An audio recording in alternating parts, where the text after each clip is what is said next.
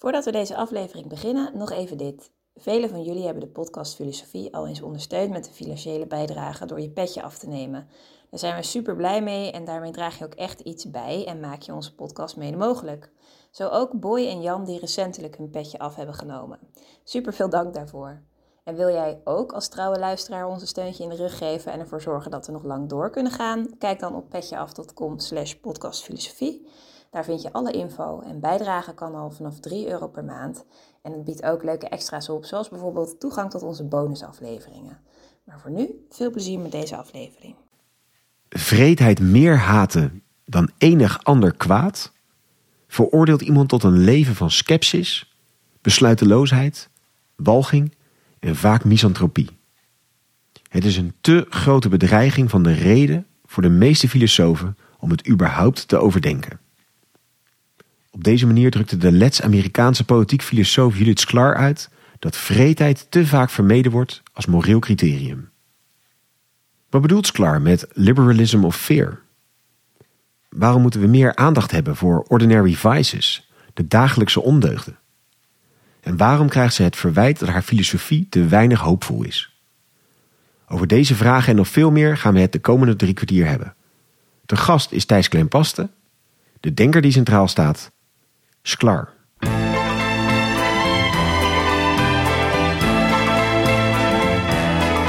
Vers les docks où le poids et l'ennui me courbent le dos. Dag, goed dat je weer luistert naar een nieuwe aflevering van de podcast Filosofie van het Centre Erasme, School voor Filosofie. Mijn naam is Allard Amelink en het concept is wel bekend. Een hoofdgast, een presentator en een sidekick. En in ongeveer 45 minuten duiken we in het denken van één filosoof. En naast mij Jozef Aanders. Ja, goedenavond. Ik zit uh, bij Allard aan de keukentafel Ja. in Utrecht. En we zitten hier slechts met z'n tweeën. Want de derde, die zit heel ver weg. Precies, die zit helemaal- Transatlantisch ver weg. Ja, helemaal aan de andere kant van eh, de Verenigde Staten. Thijs Kleinpaste vanuit Portland. Je kunt Thijs kennen van de eerdere afleveringen die we maakten. Hij studeerde geschiedenis aan de UvA en aan de University of St. Andrews. Hij promoveert momenteel aan de Georgetown University in Washington DC. En je kunt hem dus kennen van eerdere afleveringen, namelijk over Isaiah Berlin en over Alexander Herzen. En die laatste komt er weer prominent naar voren in Thijs' boek Tegenover Dostoevsky. Thijs is redacteur van Jacobin Nederland. En hij is bezig met een boek met een mooie werktitel Goede manieren voor slechte mensen. Waarin ook de hoofdpersoon van deze aflevering aan bod komt. Welkom Thijs. Hartstikke mooi dat je dus eh, ja, digitaal bij ons te gast bent. Dankjewel. Ik vind het altijd erg leuk om bij jullie te gast te zijn. En we gaan het hebben over Judith Sklar, een eh, politiek filosoof, geboren in Riga in 1928 als Judith Nissen. Ze is eh, van Joodse komaf en haar ouders moesten daarom vluchten in eh, 1939. Uiteindelijk na een lange omweg kwam ze terecht in de Verenigde Staten en later Canada. Ze ging eh, op 16-jarige leeftijd studeren aan McGill University in Montreal. Ze behaalde haar PhD aan Harvard en bleef tot haar dood verbonden aan die universiteit. Ze werd uiteindelijk hoogleraar, maar dat was een functie waar ze heel lang voor is overgeslagen omdat ze een vrouw is. En ehm, ze was daarnaast verbonden aan tal van andere universiteiten, waaronder Oxford, Cambridge en Yale. Ze overlijdt uiteindelijk in 1992 aan een hartstilstand. En Thijs, een van de centrale begrippen in haar denken is liberalism of fear, dus het liberalisme van angst. Wat is dat?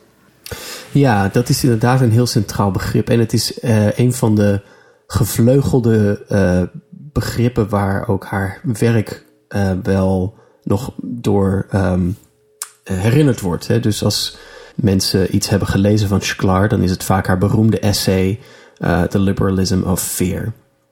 En met dat begrip ehm, bedoelt zij eigenlijk dat er in het liberalisme een aantal verschillende tradities zijn, een aantal verschillende benaderingen van ehm, ja, wat de doelstellingen eigenlijk zijn van het liberalisme, waar het naar streeft. En eh, een dominante stroming in het liberalisme streeft naar het bewerkstelligen van het goede, hè, naar menselijke ontwikkeling, individuele ontplooiing, ehm, en hoopt daarvoor de condities te scheppen die daarvoor zo gunstig mogelijk zijn. En Sklar zegt eigenlijk, ik kies een heel andere benadering. Voor mij is de kern van wat het liberalisme moet doen, is het voorkomen van eh, kwaad. Dus het is een veel bescheidener ambitie. En dat ontspringt dan eh, in het liberalism of fear. Dus het idee dat macht, staatsmacht, institutionele macht, eh, met name heel bedreigend kan zijn voor mensen. Ehm, dat het hun vrijheid kan aantasten, maar niet alleen hun vrijheid, maar ook gewoon hun leven eh, volledig op zijn kop kan zetten.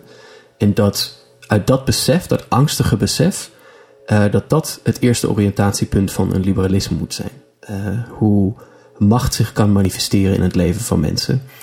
Dus Sklar in plaats van een, ja, een, een soort optimistisch toekomstbeeld, hanteert veel meer een wat meer pessimistisch beeld van dat zich organiseert rondom het voorkomen van kwaad, meer dan het doen van een toekomstig goed. Kan je dit een beetje plaatsen binnen die uh, negatieve versus positieve vrijheid? Uh, onderscheid natuurlijk van Berlin, waar we de vorige podcast met jou uh, over spraken. Maar zo klinkt het heel erg, alsof hij wat, meer hangt naar de negatieve kant, zeg maar, dan, dan, dan naar de positieve. Kan je dat zo zien of, of is dat risicovol? Ik denk dat er een overlap bestaat en tegelijkertijd is het ook verschillend.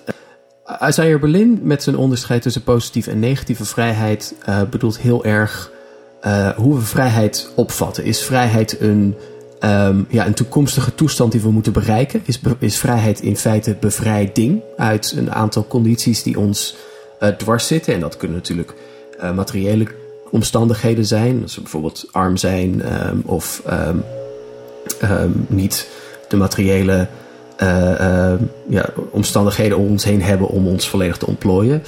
Maar het kan ook zijn ja, allerlei barrières die we op zelf opwerpen. Hè, culturele normen die we, waarvan we denken dat we ze niet mogen overtreden, taboes. het kan zelfs, zegt Berlin, in je hoofd zitten. Dus het idee van ik ben niet vrij zolang ik niet heb afscheid genomen van allerlei prikkels en zo. En, en, aardse instincten hè, van afhankelijkheden. Waarom waarom, ja, waarom uh, ben ik zo verslaafd aan de laatste mode of zo? Of waarom heb ik het zo nodig om status te, te, na te streven? En bevrijding daaruit, zegt Berlin. Hè, dus of als je, als je vrijheid opvat als een soort bevrijding, dan heb je een positief vrijheidsbeeld. En hij was daar heel wantrouwig over. En het negatieve is um, vrijheid als non-interventie. Je bent vrij zolang er geen externe macht zich bemoeit met jouw keuzes. Schklar en Berlin overlappen tot op zekere hoogte. Het aardige is dat um, Schklar uh, student was uh, van, uh, van Berlin korte tijd. Um, dus ze kennen elkaar uit, uit, de, uit de 20e eeuw. Um, en ze komen natuurlijk ook allebei uit Riga, wat een ander interessant fenomeen is. Het, de vrijheidsopvatting van Schklar overlapt denk ik met die van Berlin. Hè, vrijheid als non-interventie. Voor zover het antwoord op de vraag hoe voorkomen we dat mensen in angst leven, zeer dikwijls geneigd zal zijn om die vraag te beantwoorden met een negatieve vrijheidsopvattingen. die, dat voorkomen we door allerlei rechten uh, te verlenen aan individuen, allerlei barrières op te werpen tegen uh, invloed van instituties, van staatsmacht in het leven van mensen. Maar niet altijd, denk ik. Uh, ik denk dat uiteindelijk Sklars begrip over de liberalism of fear, het liberalisme van angst, net iets wendbaarder is, omdat het ook kan erkennen dat de onvrijheid bijvoorbeeld vanuit uh, anderen kan komen. Hè? Um, Schklar is niet alleen bezorgd over staatsmacht, hoewel ze daar hoofdzakelijk bezorgd over is. Ze is ook bezorgd over, um, ja, over wat onze buren ons kunnen aandoen. Uh, Slechte mensen. Slechte mensen, ja. ja. ja. En hoe categoriseert ze al deze vormen van potentieel kwaad in onze omgeving? Uh, hebben die kwade intenties vanuit hun eigen uh, behoefte tot dingen? Of zijn ze erop uit om ons kwaad te doen? waarom zijn die dingen, hebben die dingen, roepen zo angst bij ons op? Um, hoe, hoe bedoel je dat precies? Ik, ik, zoek even naar, gaat het dan om, zeg maar, als we van, van mens tot mens? Of gaat het ook om, om instituten? Nou, beide. Omdat je dus zegt, het gaat zowel om staatsmacht als om je buren. Weet je, wat, wat zit er in de wereld dat dat zo uh, alom aanwezig is, die zo alom bedreigd kan worden? Ik denk dat Sklar daarin um, uh, eenvoudigweg kijkt naar de geschiedenis. Wat natuurlijk begrijpelijk is. Ze was Jood, ze moest vluchten naar het Molotov-Ribbentrop-pact. Um, en um, zij heeft een aantal behoorlijk akelige ervaringen op jonge leeftijd opgedaan. Toen ze 12, 13 jaar was. Uh, tijdens die lange, lange vlucht, die haar toch wel voor het leven natuurlijk hebben beïnvloed. Um, de geschiedenis van de 20e eeuw staat bol van de voorbeelden van hoe de staatsmacht werkelijk afschuwelijke uh, uh, vrede en, en, en, en misdadige vormen aanneemt. Ehm, dus ze hoefde daar niet voor heel ver te kijken. Ik denk ook niet dat ze per se overtuigd was dat de mens inherent slecht is of zo. Een, een, soort zondaar, zoals Dostoevsky misschien zou beweren. Uh, ik denk dat ze meer gewoon ja, keek naar wat er gebeurt en, en zag dat er allerlei menselijke ondeugden onderdeel zijn van het leven. En dat die ja, zich manifesteren. Ik denk dat ze ook bezorgd was soms door ja, de goede bedoelingen die uh, hun doel voorbij streven. Hè? Dus de weg naar de hel is geplaveid met goede bedoelingen. Um, je kunt van alles willen met mensen, zeker als staat, als overheid. Um, maar het kan best goed zijn dat in je menslievende strevens uh, je pardoes belandt bij een situatie waarin je mensen vooral heel erg aan het rondcommanderen bent en ze uh, uh, ja, onvrij hebt gemaakt. Ja. Oké, ik denk de inzet van haar of de richting waar ze op wil met het liberalisme is mij helder, maar hoe, zeg, op welke manier kunnen dit soort waarborgen zeg maar, gerealiseerd worden? Hoe, hoe kan zij. Is, is ze daar ook concreet over? Dus hoe, hoe, hoe kan je de dingen zo vormgeven dat een, een vorm van bescherming ten aanzien van die potentieel kwade krachten overeind blijft? Ja, ik denk dat Schlar daarin een beetje twee paden bewandelt. Het allereerste pad is dat zij um, zegt dat heel veel van deze kwaden, hè, de, de, de, de, de, de, de kwaden die zich nu eenmaal voordoen in de wereld, um, dat die ja, onderdeel zijn van het leven. Dus die zijn bij ons. Uh, en dat betekent dat op de eerste plaats we, denk ik, ons bewust moeten worden op een individueel niveau van de manier waarop we, ik denk meestal onbedoeld, toch heel akelig kunnen zijn tegen onze medemens. Sklar heeft het in haar boek, haar mooie boek Ordinary Vices, alledaagse ondeugden, um, over nou ja, alledaagse ondeugden, waaronder vreedheid, maar ook verraad en hypocrisie. Dat zit dus heel erg op een dimensie van ja, persoonlijke verantwoordelijkheid en wat mensen individueel uh, van dag tot dag elkaar aan kunnen doen. Het andere spoor dat zij bewandelt, en dit is iets eerder in haar carrière, is um, een groot uh, vertrouwen en een grote hoop in een onafhankelijke rechtspraak. Zij uh, leunt toch wel sterk op rechten uh, en een onafhankelijke rechtelijke macht als ja, beschermmuur tegen onze medeburgers, maar ook tegen de macht van de staat. En als je even kijkt, misschien beginnen bij die tweede. Hoe, hoe kleurt ze dat verder in? Ze zegt van goh, als een, die rechtspraak maar sterk genoeg is, dan zullen altijd die extreme getemd worden. Of er zal een rule of law zijn waardoor je altijd een institutie hebt om heen te gaan? Of, nou ja, inderdaad. Je, je, je, moet, je moet een onafhankelijke rechtspraak hebben en een rechtsstaat om, um, om bescherming uh, te kunnen genieten. Ze, zij, zij volgde daarin op zich een heel traditionele lijn die begint met Montesquieu in Frankrijk. Hè, die schrijft over de scheiding der machten. Um, en ze staat daarin vrij ja, midden, vrij stevig geplant en vrij midden in uh, de liberale hoofdstroom. Die, die begint met Montesquieu en schrijvers als John Locke. Um, en die zich zo ontwikkelt. Ik denk dat daarin haar werk weinig verrassend of heel vernieuwend is. Um, wel heel goed, maar niet, denk ik, um, wat mij zelf het meest fascineert. Ik vind haar werk het meest fascinerend op het moment dat ze dus begint te schrijven over de individuele ondeugden die wij hebben in, eh, in Ordinary Vices.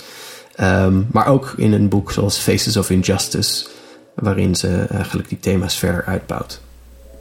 Ja, dit, want, ja. Eh, waarom ik het ook vroeg, want dat, is, is dat je natuurlijk. Je hebt filosofen die, die zeggen het kwaad komt vooral van het directe contact met andere mensen. En dus heb je instituties nodig hè, om je daar op een of andere manier voor te beschermen. En, en mhm. andersom heb je ook een stroming of denkers die zeggen: nee, die instituties zijn juist eh, op een bepaalde manier, uh, hoe zeg je dat? Um, corrumperend. Dus ja, er, is ja, alleen, er is alleen zoiets als, als de kleine goedheid. Het, het contact, le petit bonté, het contact tussen mensen onderling. Maar zij, zij trekt hem eigenlijk eh, het zit potentieel overal. Dus je moet dan ook tegen al deze factoren. En dan helpt ook niet per se het, het andere tegen het ene, zeg maar. Hè? Snap je wat ik bedoel? Is, ja. Ja, ja, ja. ja zij, zij, zij kiest daarin veel meer een soort holistische benadering. Dus dat het ook van individu tot individu verschilt. Maar dat er, er zit wel iets corrumperends in instituties. Dus dat ehm, zij ehm, in Ordinary Vices bijvoorbeeld, zij schrijft heel erg aan de hand van haar eh, ehm, grote voorbeeld, eh, Michel de Montaigne. Hè, dus uh, diens persoonlijke essays. En Montaigne was, een, was, was kortstondig ook burgemeester.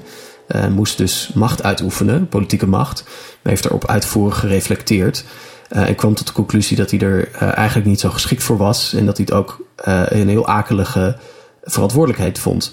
Maar ik denk dat. Luister vooral dus- ook onze dus- afleveringen over uh, Montaigne. Absoluut aan te raden. Ja, ja absoluut. Ja, ja, ja. En. Um, um, maar dus ik denk dat, dat, dat Sklar niet zo. Een, Sklar maakt niet een heel. Uh, star onderscheid tussen het, oh, het komt uit de staatsmacht of oh, het mm -hmm. komt uit de mensen zelf. Hè? Dus zij heeft daarin niet zo. Zij is niet conservatief in de zin dat ze zegt: het, het staatsmacht corrumpeert. Je moet de staatsmacht zo klein mogelijk houden. En ze is ook niet per se.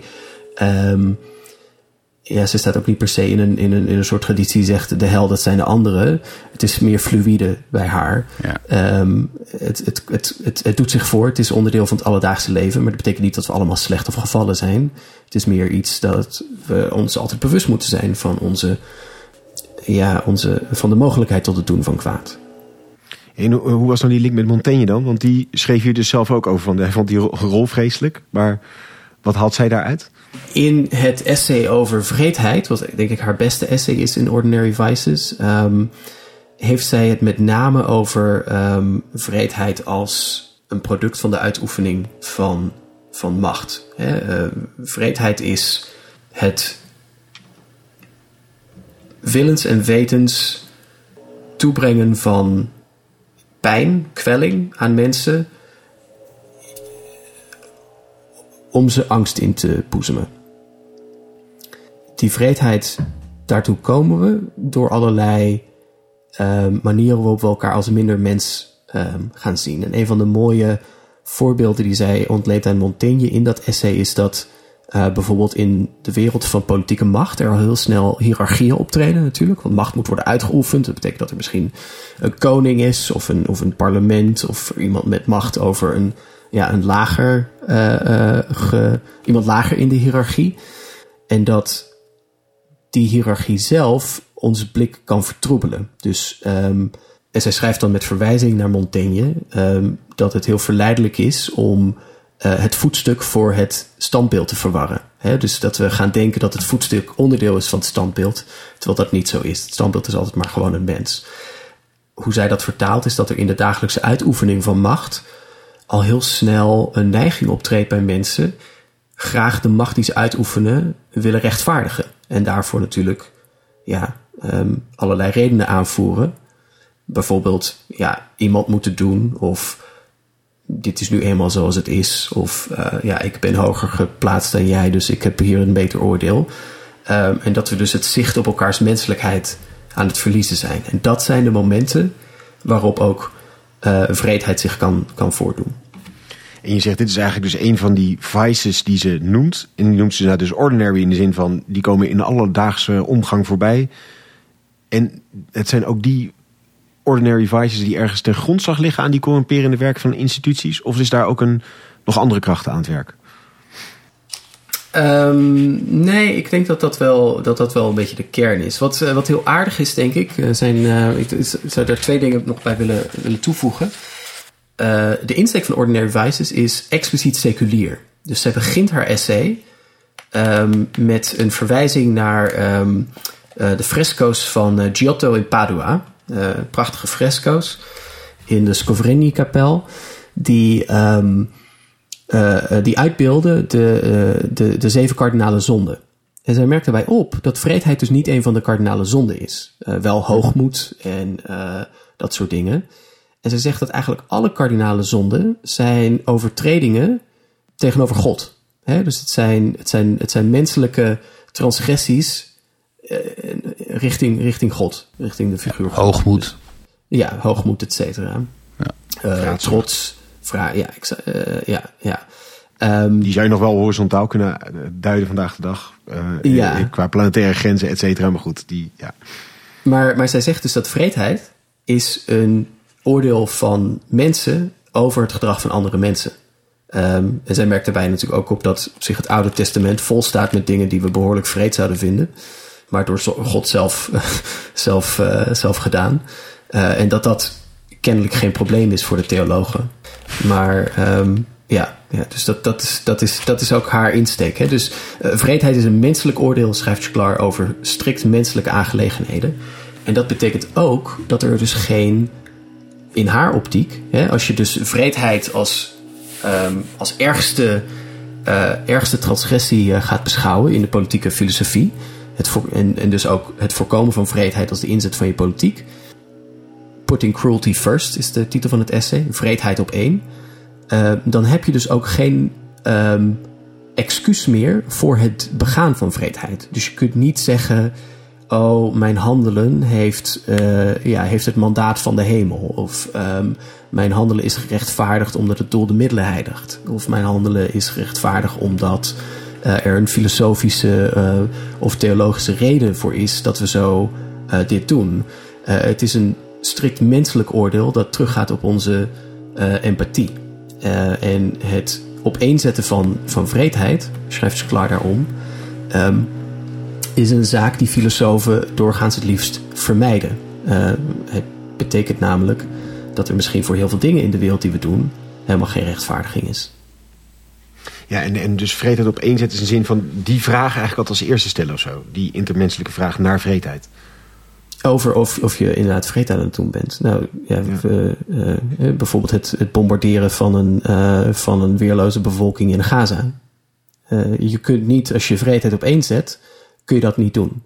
Ehm, als je zegt, de staat Israël heeft het recht om wraak te nemen op de gijzeling van Hamas en om Hamas met wortel en tak uit te roeien, kun je misschien beweren dat je dat wel mag doen.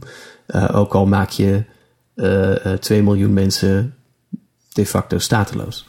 Ja, dus wreedheid op één betekent, om het even goed te begrijpen, eh, als het belangrijkste criterium om eh, een bepaalde handeling eh, te beoordelen als wel of niet ja, gerechtvaardigd. Inderdaad, voor het beoordelen van, van een handeling als wel of niet gerechtvaardigd. Zowel in het persoonlijk leven als in de uitoefening van politieke macht. Schklar hanteert geen strikt onderscheid. En hoe komt ze vervolgens naar het, eh, eh, komt ze tot eh, spanningspunten waarin er wel een bepaalde vreedheid nodig is om bepaalde dingen te bereiken die daar dus dan wel blijkbaar bovenuit stijgen? Of dat kan natuurlijk ook richting een soort pacifisme gaan. Is dat haar lijn? Dat zou maar zo kunnen. Schklar werkt dat niet per se uit eh, in een praktische politiek. Zij, zij zegt niet, en dat betekent eh, X, Y, Z eh, voor je beleidsinstrumenten of zo. Eh, maar zoals ze schreef, eh, en dat is het citaat eh, dat we al aan het begin hoorden: To hate cruelty more than any other evil dooms one to a life of skepticism, indecision, disgust and often misanthropy. Dus zij erkent wel dat als je vreedheid meer haat dan wat dan ook, dat er een heel ja, krachtige werking van uit kan gaan die je misschien ja, doemt tot, eh, ja, tot passiviteit en tot, tot weerzin over de menselijke conditie. Ehm, ik denk dat Schklar altijd bezorgd is over het mogelijke antwoord dat het uiteindelijk niet mogelijk is om vreedheid echt te voorkomen. Ik denk dat dat een heel angstaanjagend, angstaanjagende mogelijkheid eh, ehm, vindt. Dat heeft iets paradoxaals toch ergens? Want het, het, het is zo interessant dat je dus uit een medemenselijkheid cruelty first doet. En vervolgens leidt inderdaad de realiteit dat dat eigenlijk nooit lukt om dat helemaal uit te bannen tot een soort misantropie. Het is een, wonderlijke. Ja, ik wil daarin wel ter verdediging van Sklar zeggen dat de realiteit toch wel vaak een, eh, een, een frase is die wordt aangehaald eh, door mensen met te weinig morele overtuigingskracht of te weinig morele wilskracht om een werkelijk andere wereld voor te stellen. Eh, ik vind dat eh, zeker in de, filosofie, in de filosofie en de politieke theorie heeft dat woord eh, realiteit of realism behoorlijk de connotatie van het is wat het is en we gaan ook niet onze best doen om een andere wereld voor te stellen. Dus ik vind daar, ik vind daar een zekere eh, knieval voor de status quo uitspreken. Ik vind niet per se dat dat. Ik, ik denk dat er wei- weinig is uh, in, in onze menselijke wereld. Wat ja, nu eenmaal zo is, omdat het ingegeven wordt door onze menselijke natuur of zoiets. Uh, als je kijkt naar wat voor complexe en bizarre samenlevingen wij hebben geschapen uit de eerste samenlevingsvormen uh, vele, vele duizenden jaren geleden. Ja, dan kun je moeilijk volhouden, denk ik, dat er heel veel is in ons dagelijks leven dat puur wordt ingegeven door natuurlijke neigingen. Ik denk dat zoveel sociaal geconditioneerd is, dat het best mogelijk is om ons een wereld voor te stellen zonder vreedheid. Maar je moet het wel willen. Eigenlijk is dus haar oproep inderdaad van, uh, blijf dat wel telkens voorhouden en ga dat niet het realisme denken zo laten overheersen, waardoor toch net uiteindelijk die cruelty punt uit het oog verliest. Of toch ja, op een laag ja. komt staan. Als ik, als ik zelf een voorschot moet nemen op wat ik een, een zwakte vind in het werk van Schklar hierin, en waar ik ook over uh, aan het schrijven ben, is dat, dat niet zozeer dat. Uh, dat gaat dus niet zozeer over, ja, uh, is dit strijdig met, met, met de realiteit? Hè? Het is nu eenmaal zo. Maar dat gaat er meer om dat Schklar toch voortdurend terugkeert bij um, actieve individuele handelingen. Dus haar uh, definitie bijvoorbeeld van vreedheid is altijd een actieve handeling. Het is iets wat we andere mensen aandoen uh, in, een, in een daad. Terwijl ik denk dat er heel veel zaken zijn in onze wereld die ja, evident vreed zijn. Het feit dat er mensen op straat leven met wie het niet goed gaat, die geen dak boven hun hoofd hebben bijvoorbeeld, die het koud hebben in de winter. Zelfs als zij bijvoorbeeld problemen hebben met verslaving of dat soort zaken is het een, een vreedheid van onze wereld dat, dit de, dit de, dat, dat we dit toestaan. Ja. Maar je kunt, denk ik, veel moeilijker aanwijzen. Oh, maar uh, dit is de schuld van deze persoon. Of dit is de schuld van deze specifieke overheidsinstantie. Dat wordt alweer veel moeilijker. Want ja, ja, misschien is het een product van onze economische organisatie. Misschien is het een product van het kapitalisme. Misschien is het een product van het neoliberalisme of van het woningbeleid of van, van wat dan ook. Hè? Maar er is niet één individu of één instantie verantwoordelijk. En toch is het vreed. Kun je daar dan wel mee omgaan binnen de ja, hand, binnen, binnen, binnen het kader wat Schklar je aanreikt? Omdat het, en waarom niet? Omdat het dan te weinig die stip op de horizon ergens plaatst of te weinig dat, dat die instituties daarin wil nee, veranderen? Omdat het een, of wat, wat omdat het, een fenomeen is dat, uh, dat te vaag en te ongrijpbaar is. Omdat mensen dakloos worden door allerlei omstandigheden die je in algemene zin kunt aanduiden als structureel. Maar op het moment dat je ze structureel noemt, dan is er al niemand meer specifiek verantwoordelijk Nee. voor de dakloosheid van iemand. Snap je wat ik bedoel? Ja, en dus, Dus is niet er- terug te brengen tot die ordinary vices ergens, tot een, een actieve slechtheid van niet- iemand. Precies, er, is niet, er is niet sprake van iemands specifieke ondeugd. En toch kun je zeggen, het is, het is absoluut vreed dat dit is hoe sommige mensen onder ons moeten leven in, in, in rijke samenlevingen. En je zegt dit is een kritiekpunt uit wat je op Scar hebt. Eh, Kun je ook vanuit haar denken ergens een antwoord formuleren op deze kritiek? Of is het, eh, zit, gaat, ze- formuleert zij er überhaupt niks over eigenlijk? Ik denk dat het wel mogelijk is. Het is jammer dat Sklar zo relatief jong is overleden, want ik denk dat ze er gedachten over had. Ehm, maar het is een moeilijkheid. Sklar is sceptisch en wantrouwig tegenover de uitoefening van politieke macht.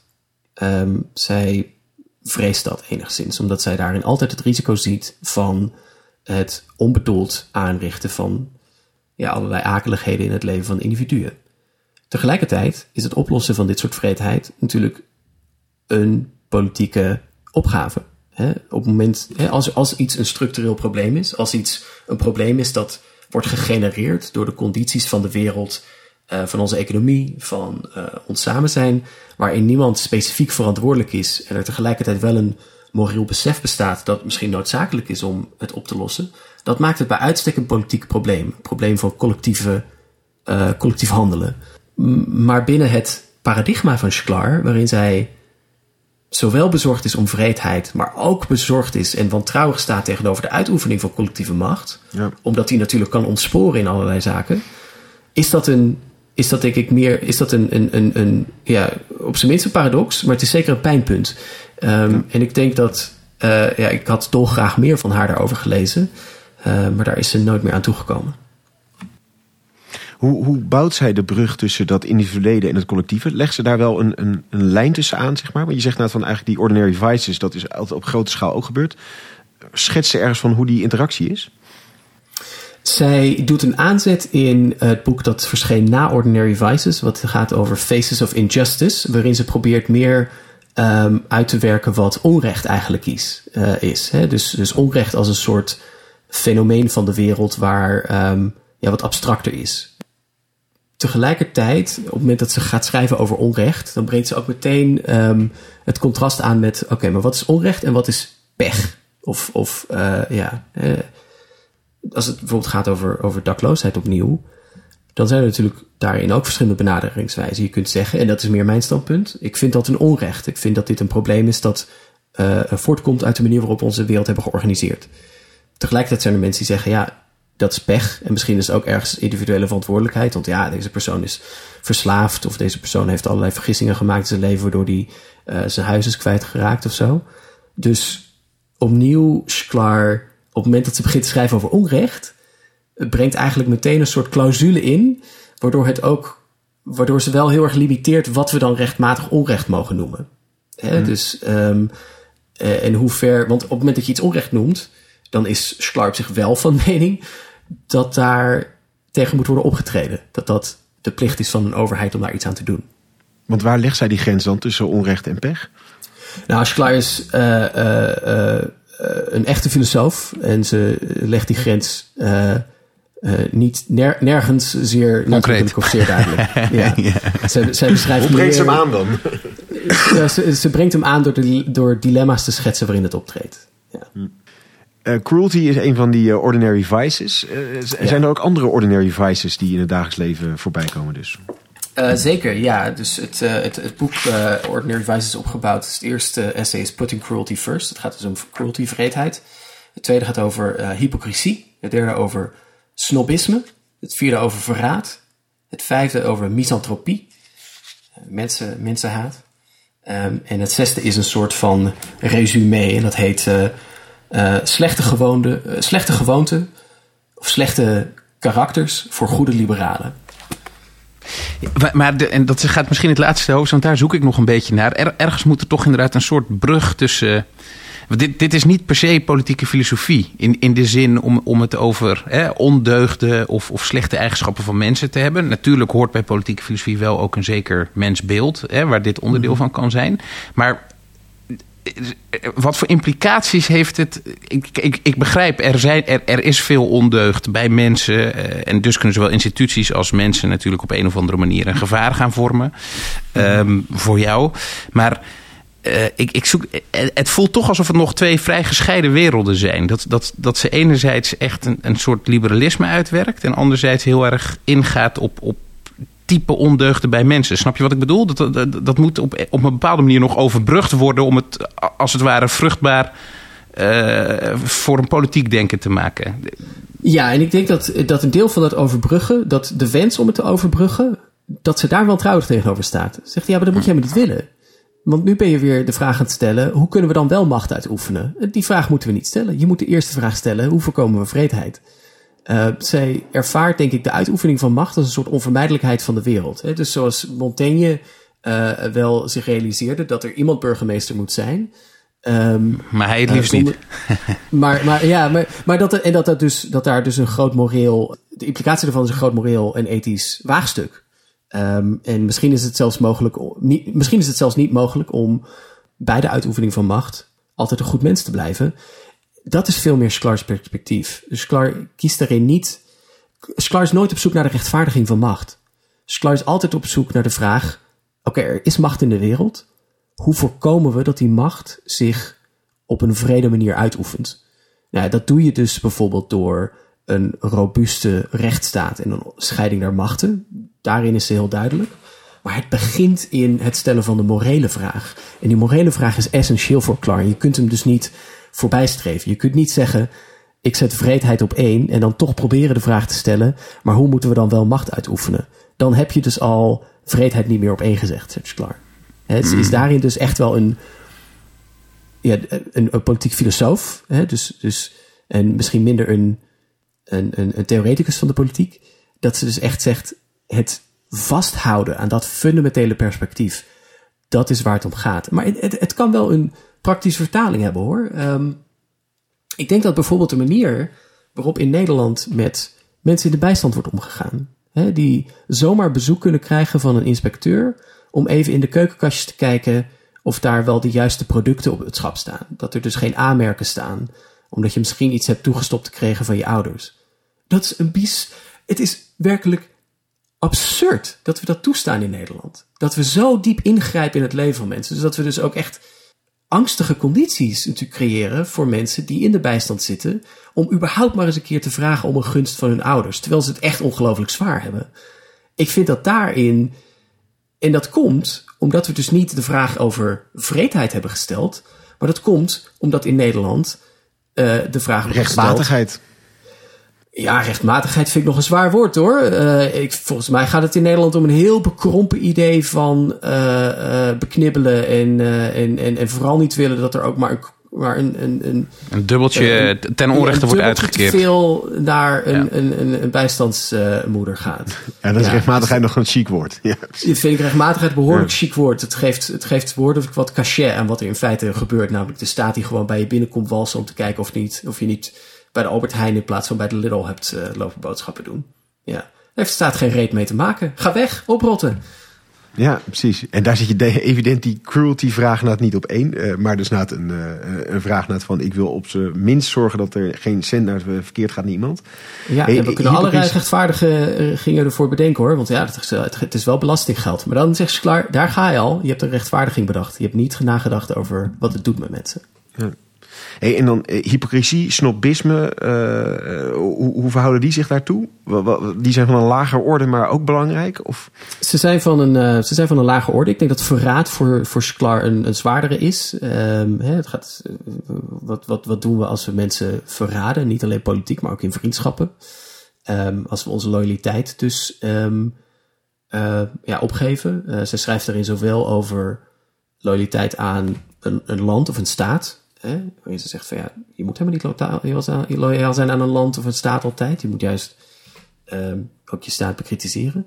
Um, en sommige gaan inderdaad over hypocrisie en snobisme. Hè? Dus het zijn, dat zijn meer onze, onze gewoonten en onze manieren um, waarin we proberen andere mensen ja, um, het toontje laag te doen zingen. Of ze, ze misschien slecht te laten voelen over hun voorkeuren. Van, hè, oh, jij vindt dit, uh, jij vindt dit, jij vindt de Marvel films leuk? Nou, wat, uh, wat verschrikkelijk. Ik ga alleen maar naar filmhuisfilms. Uh, dat soort snobisme, wat natuurlijk een sociale functie heeft om mensen zich slecht te laten voelen over zichzelf. Um, die essays zijn ja, wat, wat speelser. Maar daarin zit natuurlijk ook weer de geest van Montaigne, die even goed kon schrijven over politiek als over vriendschap. En over paarden. Ja, over paarden, ja. ja, dus, ja. Dat ben je echt Mark Thijs, ja. ja. Hey, dit alles, uh, haar leven voltrekt zich natuurlijk in Amerika in, in de Koude Oorlog ook. Welke rol speelt dat in haar uh, denken en carrière? Sklar gaat momenteel door een, een beetje een revival, hoewel dat niet per se een heel positieve revival is. Zij is namelijk een belangrijke figuur in een recent boek van Samuel Moyne. dat heet Liberalism Against Itself. Uh, over Koude Oorlog liberalisme. En Moyne stelt erin de diagnose dat het liberalisme van de Koude Oorlog uh, te veel de vraag heeft gesteld: um, ja, hoe kunnen we al deze na nare dingen voorkomen? En dat komt omdat het Koude Oorlog liberalisme met de Holocaust vers in het geheugen, maar natuurlijk ook met het Stalinisme in, uh, in de Sovjet-Unie, een behoorlijk, ja, een behoorlijk akelig beeld ontwikkelde van waartoe democratische massa's in staat zijn. dus dat die angst voor de democratische meerderheid is diep ingebakken in het Koude Oorlogliberalisme. En Moyne zegt, natuurlijk was, is, is die reflex te begrijpen, maar het heeft ook ervoor, ertoe geleid dat wij in de intellectuele kanon van het liberalisme allerlei veel optimistischer denkers niet meer lezen. En die optimistische denkers die zetten veel meer nadruk, die leggen veel meer nadruk op ja, uh, op, op een hoopvolle toekomst. Op de overheid als een instrument dat ook heel veel goede dingen kan doen in het leven van mensen. Hij wijst heel expliciet naar de Roosevelt uh, uh, administration in de Verenigde Staten, die toch in behoorlijk korte tijd een heel indrukwekkende verzorgingsstaat uit de grond stampte, die inmiddels wel weer is afgebroken, maar die destijds heel veel betekende in het leven van mensen en ze kon bevrijden uit allerlei economische malaise. Hè? Dus Roosevelt's Four Freedoms, de vier vrijheden van Roosevelt, niet alleen freedom of religion en freedom of speech, maar ook freedom from want, hè, vrij, vrijheid van, van behoeftigheid, is een essentiële vrijheid voor het liberalisme. En Moyne zegt, Schklar en anderen, waaronder ook Isaiah Berlin, hun angstige liberalisme, hun scepsis, heeft ertoe geleid dat het liberalisme die positieve tak heeft verwaarloosd en dus niet meer in staat is om een betere wereld voor te stellen. En die malaise duurt voort tot vandaag, waarin uh, liberalen, centristen, veel te weinig politieke verbeeldingskracht hebben om een positief verschil te maken in het leven van mensen. En veel te angstig vastklampen aan allerlei ja, guardrails en, en, en uh, het voorkomen van, uh, van de uitoefening van, van, van macht. En hoe taxeer jij die, die kritiek? Ik ben het eens met zijn kritiek op hedendaagse liberalen. Um, en ik ben het uh, vanuit academisch oogpunt uh, op technische punten oneens met zijn lezing van Berlin en Sklar. Maar dat is meer dat ik vind dat hij de. Uh, hij, ja, hij, hij, leest, hij leest Berlin um, gewoon niet, niet secuur genoeg. en ik vind dat die Sklar ik vind Sklar's morele benadering juist heel interessant, omdat ik wel degelijk denk dat er iets in zit dat je kan aansporen om, um, om een veel vriendelijker overheid um, uh, te, te, te stichten. Uh, en ik vind dat hij daar overheen stapt. Ja, want de vraag is net hoe uh, onhoopvol en optimistisch en um, utopisch bijna het is. Want je met je terechte pleidooi van infecteert niet te veel met een realisme. Uh, dat kan ergens juist ook kun je zeggen. Het is wel een grote stip op de horizon. Het is geen uh, staatsbouwkant, maar wel inderdaad eigenlijk een heel radicale kern die erin legt. Die voor haak staat op uh, hoeveel beleid ingericht is. Ja, dat denk ik wel. Ik denk dat heel veel beleid in, in bijvoorbeeld Nederland is ingericht op wantrouwen tegenover mensen. En ik denk dat ehm, hoe, dat zich, hoe dat uitpakt in de dagelijkse praktijk, dat dat behoorlijk misschien niet ronduit vrede vormen aanneemt, maar toch heel akelige vormen aanneemt. Um, terwijl als je zou redeneren, nou oké, we hebben een overheid. Die overheid die, um, heft uh, belasting. Een deel van die belasting gaat naar het herverdelen van de welvaart. Dat betekent dat we mensen allerlei uh, toeslagen geven, huursubsidies, um, soms een uitkering. Maar we willen ook vreedheid voorkomen. Dus we gaan ook voorkomen dat de overheid verder dan heel diep ingrijpt in het leven van die mensen. Dus we gaan ze gewoon geld geven en vertrouwen. Ik denk dat dat een heel gezonde benadering is. Dan kun je er allerlei... Uh, kun je bovendien allerlei ambtenaren ontslaan die nu zeg maar met rekenmachientjes bij mensen thuis uh, de tandenborstels komen tellen.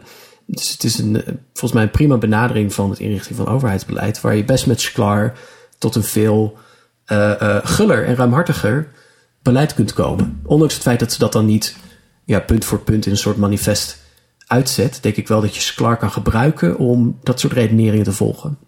En als je kijkt naar, je zegt, het is een beetje een soort ongewilde revival nu dat, door dat, eh, dat eh, recente boek. Um, op een andere manier, hoe is haar erfenis gegaan? In 92 overleden. Is haar denken een levend denken wat school maakt? Of is het, een, is het een beetje geëindigd bij haar eigen leven? Ik denk dat de reden waarom haar denken niet echt een levend denken is, um, is deels de reden waar Jozef en ik ook op, op stuiten. Is dat, kijk, als je, als je John Rawls leest, hè, collega van haar aan Harvard, uh, hetzelfde departement. Nee, uh, sorry, Rawls zat aan filosofie, meen ik. Um, maar doet het Als je Rawls leest, Theory of Justice, dan komt hij op een gegeven moment op de proppen met, dat, met die vuistregel van uh, the veil of ignorance. Hè? Je, moet, je kunt jezelf een rechtvaardige samenleving voorstellen door achter een veil of ignorance, een sluier van onwetendheid, te gaan zitten. en dan te denken, wat heb je als mens nodig om te kunnen functioneren als ik niet weet welke positie ik in die samenleving inneem. En zelfs niet eens weet hoe de samenleving eruit ziet. Zoiets heeft Sklar nooit geproduceerd. Sklar heeft fantastische mooie essays geschreven die soms niet even makkelijk leesbaar zijn en die je zeker niet aan het eind ervan een handreiking doen met en hier heb ik nou uh, een vuistregel voor je die je eens lekker kunt gaan toepassen. Dat is niet het werk van Sklar. En dus uh, leidt dat er denk ik toe dat ja, zo'n ja, je moet, ja, je, dat, dat, dat mensen ja, daar toch wat minder snel naar grijpen. Uh, zowel misschien in hun academische werk, als ook wel in hun, in hun vrije tijd. Omdat je er, omdat op de eerste plaats, Sklar zegt, uh, je, moet, je moet altijd zelf uh, je oordeelsvermogen blijven ontwikkelen en uh, scherp blijven houden. en ik kan je daarbij helpen door essayistisch te schrijven, zoals Montaigne ook deed. Maar ik kan je niet hier een vuistregel geven van dit is wat je moet doen, want het is allemaal afhankelijk van de context waarin iets gebeurt. Ja, echt een politiek filosoof dus eerder. Je zei aardig net in plaats van een politiek een theoreticus zei toen, maar dat is eigenlijk denk ik wel een aardig onderscheid net. Het is echt een filosofische lijn veel meer dan een conceptenbouwer eigenlijk. Ja, of een essayist, hè, want heel veel van haar voorbeelden komen bijvoorbeeld ook uit romans en zo. En het, eh, het eh, ja, eh, of ze kan heel mooi schrijven over een, over een fresco dat ze heeft gezien. Mm ja. Dankjewel Thijs. We hebben het gehad over Judith Sklar, een um, politiek filosofe. Met uh, vooral bekend van het uh, gevleugelde begrip liberalism of fear. Het liberalisme van angst. Je hebt binnen het liberalisme eigenlijk één dominante stroming. En dat is de stroming die heel erg zich richt op het goede willen bereiken. En Charles zet daar eigenlijk een eigen lijn tegenover die vooral inzet op het voorkomen van het kwaad. Ze zegt, staatsmacht kan heel bedreigend zijn. En die angst is eigenlijk in haar denken leidend. Het gaat niet zozeer alleen over staatsmacht, maar over eigenlijk alle vormen van kwaad die gedaan kan worden. Dat kan ook van je buren zijn. En haar liberalism of fear is eigenlijk heel erg de, ingegeven door die angst en het voorkomen van dat kwaad wat anderen wordt aangedaan. Daarmee is het dus heel pessimistisch, het voorkomen van het kwaad in plaats van het doen van het goede. Jozef vroeg terecht, linkt dat aan uh, Berlin met zijn positieve en negatieve vrijheid. Er zit wel een soort lijntje lijkt daarin te zitten. Uh, Scarl was ook een student bij Berlin. Ze kwamen ook allebei uit Riga oorspronkelijk. En um, inderdaad gaat het wel een beetje ergens over die vraag van hoe kunnen we voorkomen dat mensen in angst moeten leven. En dat gaat dan over rechten geven aan mensen tegen staatsmacht.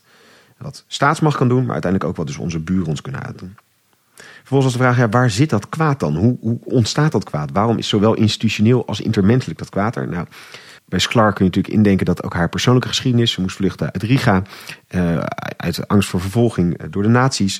Dus je snapt dat uit haar persoonlijke geschiedenis dat ingegeven is. Uh, maar ze heeft niet per se een soort beeld van de mens als een zondaar. De mens heeft ondeugden, maar de mens heeft ook goede bedoelingen. En ook die goede bedoelingen kunnen weer hun doel voorbij schieten. Dus dat kwaad is eigenlijk heel erg nabij en van alle dag. Wat ze eigenlijk doet is vervolgens op twee paden inzetten. Hoe kun je dat, dat kwaad een beetje de goede kant op leiden? Dus ze kan, enerzijds zegt ze, um, veel kwaden zijn onderdeel van het bestaan en zijn van alle dag. Dat zijn die ordinary vices waar we vervolgens later over hebben gehad. En daarna zegt ze, ja, hij heeft een groot vertrouwen en een hoop op een onafhankelijke rechtspraak. Beetje in de lijn van eigenlijk het klassieke liberale denken. En Thijs zei ook al van ja, daarin is ze niet per se heel onderscheidend of nieuw. Ze zegt ja, die instituties van onafhankelijke rechtspraak, van scheiding van de machten, zorgt voor een soort buffer tegen die kwade staatsmacht. Dus die zijn belangrijk, um, maar die staatsmacht moet ook juist weer niet te groot worden, omdat ze dus dan ook veel kwaad kunnen berokkenen. Interessant naar denken is dus die persoonlijke kant, die ordinary vices. Ze heeft het in dat essay wat ze daarover schrijft, uh, heeft het over vreedheid vooral. En die vreedheid is heel erg het gevolg van het uitoefenen van macht. En macht is uiteindelijk het dan gewillens en wetens kwellen van anderen om angst in te boezemen en om zo je macht te kunnen uitoefenen. En vaak is daarbij de dynamiek dat je dus de ander minder als mens ziet. Hierarchie is hier een goed voorbeeld van ja, ik ben op een bepaalde plek gezet omdat ik een bepaald doel heb wat buiten onze menselijke interactie ligt. En dus vertroebelt dat onze blik op onze naaste. Ik ben hoger geplaatst en ik moet een ander doel bereiken. Je hebt, uh, ze, uh, ze noemden het het verwarren van het voetstuk met het standbeeld. Mensen willen die macht graag rechtvaardigen door iets wat er buiten ligt. Ja, ik moet het doen voor de goede zaak. Ik moet het doen met het oog op dit. Ik moet het doen met, omdat anders de boel uit de hand loopt. En dat leidt heel snel tot vreedheid. Die Ordinary Vices die benadert ze heel seculier. Ze start bij uh, Giotto, de fresco's van hem, de kardinale deugden. En het interessante is dat vreedheid, niet, daar niet in staat. Nou, eigenlijk zijn die kardinale zonden uh, zijn vooral gericht op God. zijn verticale ondeugden. En vreedheid is, zegt zij, horizontaal. Uh, Oude Testamenten vind je ook een hoop vreedheid. Nee, hier gaat vreedheid is het oordeel tussen menselijk gedrag, een menselijk oordeel over menselijke zaken. En dus zegt ze, je moet vreedheid op één zetten. Dat is namelijk het belangrijkste kwestie die je eigenlijk moet beantwoorden. En is een hiërarchie geeft je geen excuus om een ander punt op één te zetten. Nee, die vraag naar vreedheid moet eigenlijk altijd op één staan. Leidt het dan bij haar tot een pacifisme? Omdat je zegt, ja, nooit moeten we in vreedheid treden. Dus we kunnen geen dingen afdwingen tegen mensen zin in, in zekere zin. Um, nou, inderdaad, ze geeft geen praktische vertaling in beleid. En je zou best wel kunnen denken dat dat pacifisme misschien de logische consequentie daarvan zo is. Um, en daar komt ook een beetje dat citaat aan het begin voor. Ja, als je dat de haat van vreedheid je meest leidende ding uh, is in je leven, dan kan het inderdaad leiden tot een bepaalde passiviteit en uiteindelijk zelfs wel een weerzin ten opzichte van de mens, omdat die drift tegen, tegen die uh, vreedheid in je zo ongelooflijk aanvuurt. En ja, dat leidt dus niet echt tot een enorm bouwen van een heel paradigma en een handelingsbekwaamheid. Nee, zij richt zich heel erg op dat denken zelf en op die bestrijding van die vreedheid. En dat is ook wel een kritiek die je zou kunnen hebben op haar.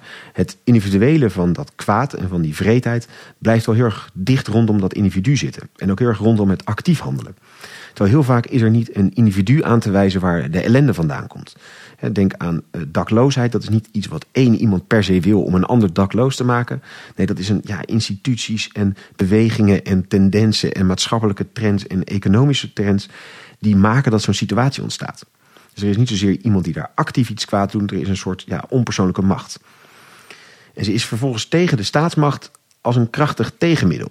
Want ze zegt, ja, dan eh, krijg je juist de kans dat de staat vreedheid gaat veroorzaken.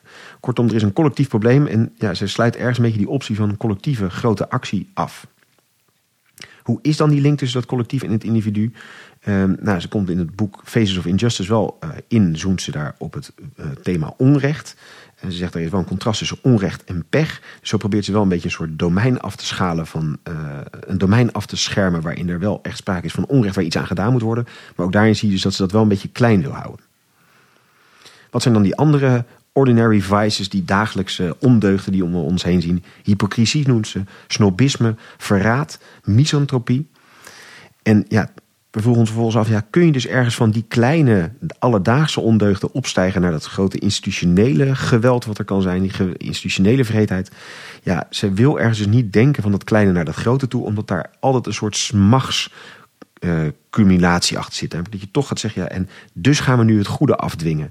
Nee, ze is tegen die grote machtsinstituties die zich met macht gaat verhouden tot mensen om zich heen.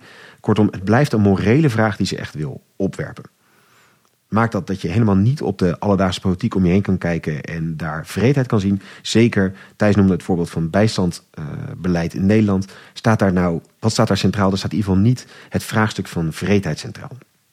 Sklar gaat momenteel een beetje door een revival heen. Misschien wel een beetje om de verkeerde redenen. Um, er is een kritiek die haar voor de voeten wordt geworpen. Um, liberalism against itself. Namelijk dat in de Koude Oorlog met de erfenis van het nazisme en het Stalinisme wel heel erg die angst, die uh, liberalisme of fear wel erg leidend geworden is. En dat, omdat dat zo leidend is, het optimistische een beetje vergeten is. Dus de hoopvolle toekomst is er een beetje uitgegaan. Terwijl dat ook kan met eh, Roosevelt met zijn Four Freedoms. Er was een liberalisme wat dacht in een betere wereld maken. En dat het liberalisme van de Koude Oorlog, en waar dus dan Sklar onder wordt geschoven, ja, heel erg wel redeneert vanuit die angst voor dat grote staatsmachten en de kwade machten die kunnen komen. Um, ze schrijft in een boeiende stijl. Ze schrijft in essays. Ze is daarmee minder ja, een bouwer van zo'n theorie of een, of een panklaar verhaal, zoals bijvoorbeeld Rawls heeft. Daarmee heeft ze minder die, die ja, aanlokkelijkheid en makkelijk van de plank pak gevoel van wat bijvoorbeeld een John Rawls heeft. Het maakt wel dat ze veel meer een politiek filosofisch, omdat ze dus echt die persoonlijke vraag stelt, die existentiële vraag eigenlijk ook stelt bij het politieke. En uh, ja, dat maakt daar ook een uh, ongelooflijk interessante bijdrage aan deze podcast. Dankjewel Jozef, maar vooral natuurlijk dankjewel Thijs. Graag gedaan. En uh, heel graag tot een volgende. Heb je al een idee wat een volgend onderwerp zou kunnen zijn? Een volgende denker die we met je zouden kunnen behandelen? Ik denk daarover na. Um, en ik laat je dat heel vlug, vlug weten. ja. Nou, dus jullie blijven nog even in spanning. Heel hartelijk dank voor het luisteren en heel graag tot de volgende keer.